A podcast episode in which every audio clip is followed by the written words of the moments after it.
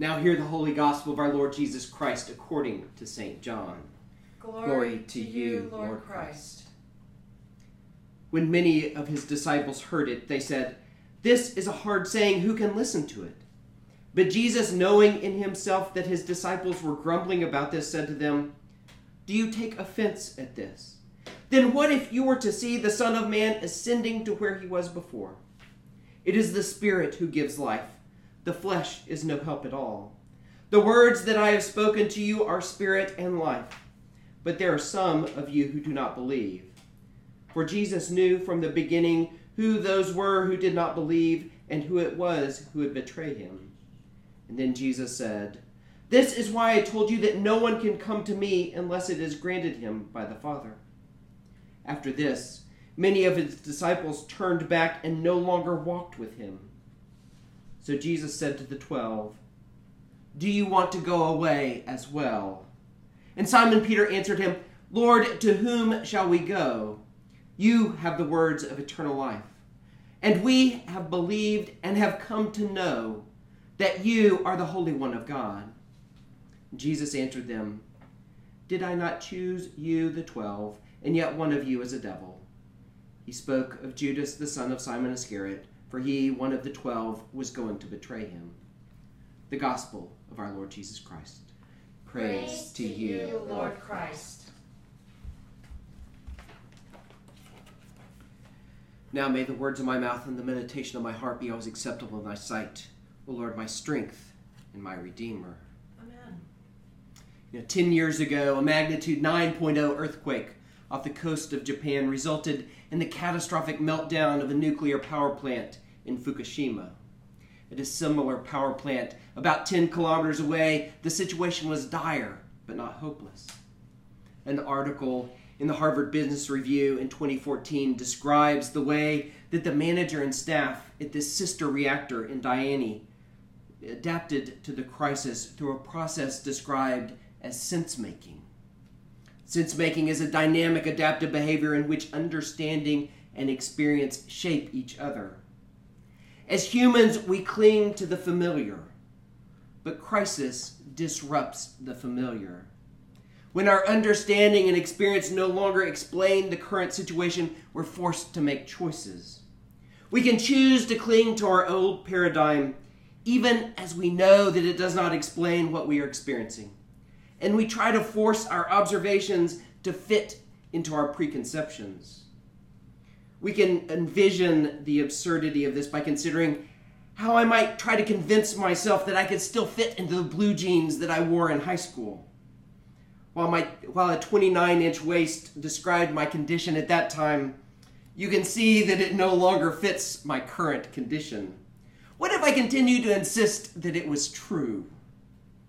Our other choice is to revise the way we understand our circumstances and the way that we respond to them. A cycle of action and reflection. In this way, we come to form a new reference point, a new standard by which to measure our circumstances and plan our actions. For the plant at Daini, this process came about as the manager, in the midst of crisis, began to quietly plot the frequency and magnitude of the aftershocks on a whiteboard. A new standard for assessing safety. The frequency and magnitude of aftershocks, a standard that would have been inconceivable just a few days prior, emerged as a way of assessing risk and making decisions in a crisis situation. You know, this is a great story, but what does it have to do with us? John writes to a community that is in crisis. The old ways are no longer reasonable. The temple, the place where they have learned to expect to encounter God, has been destroyed. The sacrificial system and the pilgrimage festivals are no longer possible. The community needs a new way of sense making, a new standard by which to understand their circumstances. In John's gospel, we hear Jesus declaring that He is the bread of life. He is the way of encounter. There is no life apart from partaking in Him by eating of His flesh and drinking of His blood.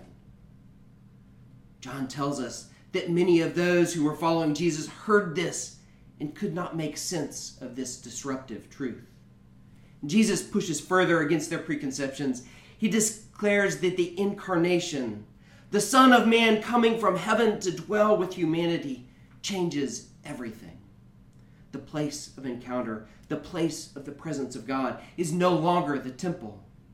The place of encounter is now in the Christ, Emmanuel, God with us. It is the Spirit that gives life. The flesh accomplishes nothing. No longer is it the blood of sheep or bulls that give life, so that the high priest may come into the presence of life itself. It is the blood of Christ that brings life. No longer is it the works of the flesh, the rituals and the works of the law, the entire sacrificial system. No longer are these of any value. It is the work of the Spirit that gives life. This truth lies at the heart of much of Paul's writing. This truth is too disruptive for many, and they depart from Jesus. They choose to try to continue to fit the circumstances into their preconceptions rather than allowing God to reveal truth. And so Jesus turns to the twelve. Do you want to go away as well? Peter may not recognize everything, but he at least recognizes the futility of trying to do the same thing. He recognizes the disruptiveness of the time, a once in all of creation disruption in the incarnation, life, death, resurrection, and ascension of the Son of God. He recognizes that he needs a new standard by which to understand his circumstances. And so he replies, Where else would we go? Peter also begins the process of sense making, the process of adapting and learning. He goes on with what he knows. He begins to describe the new way of understanding. You, Lord, have the words of eternal life. In crisis, when nothing makes sense and everything is turned upside down, we know that Jesus is truth and life we resist the temptation to evaluate truth, the truth of Jesus according to our circumstances and preconceptions. And instead, we submit our circumstances and preconceptions to the truth of Jesus. Peter continues We have believed. Jesus has just declared to the crowd Truly, truly, I say to you, whoever believes has eternal life. In the midst of chaos, the standard, the solidity, the unchangeable truth is reliance and trust in the person and work of Jesus. Peter goes on. We have come to know that you are the Holy One of God. This is Peter's proclamation of Jesus as the Christ, the Messiah, the promised one. And I love Peter's words. We believed and have come to know. Jesus has drawn them to himself. He has revealed his glory. They believe and they know, and yet there is so much more before they understand the fullness of the mission of the Holy One of God and the way of his kingdom. I don't think we are very far from the community that gathered around Jesus at Capernaum, or very far from the community to which John wrote in our temporal circumstances, we encounter uncertainty and chaos. More so in the last two years than any time that I can remember. Science and reason, self and nationalism, the great gods of modernity, prove inadequate for many of the challenges today. Culturally, we live in a society that no longer seeks truth but instead seeks opinions that conform to their preconceptions. And they're easy to find. Any search on Facebook allows us, or on Google, allows us to find something that will affirm rather than contradict what we want to hear. We can see that in our politics, in our religious discussions, even in our mirrors. We live in the midst of a pandemic where the science is too immature to provide certainty, and so we seek to make sense in a variety of different ways. And when we rely on these temporal markers around us for sense making, we are easily swept up into the chaos. We lose our balance, we lose our standard, we lose our surety. We cling to our preconceptions and desires even when it hurts others or threatens relationships. The world asks us, What's in it for me? And Jesus calls us to ask, What is most loving? The world calls us to protect our own interests. Jesus calls us to look after the needs of others. The world divides us into tribes and sects and cliques, us against them.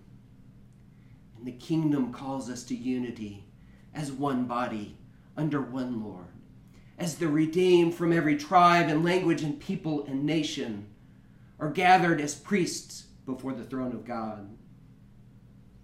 We hear this call to self sacrificial love, and we reply, This is a hard teaching. Who can hear it? Indeed, it is difficult. In fact, it's impossible for our mortal flesh. But praise be to God, we are more than flesh. Praise be to God that we live according to the Spirit. Praise be to God that the Son of Man ascended to heaven and sent the Holy Spirit that we too may know spirit and life in communion with the eternal Father. Please pray with me. Lord Jesus Christ, you alone have the words of eternal life. We have believed and have come to know that you are the Holy One of God. In the midst of the uncertainty and chaos of our temporal lives, grant that we may hear your words and see with an eternal perspective. Give us courage and wisdom that we may order our lives according to your truth. And give us grace to follow in the way of the Holy One of God and the way of your kingdom. And we pray all this in the name of the Father, and the Son, and the Holy Spirit. Amen. Amen.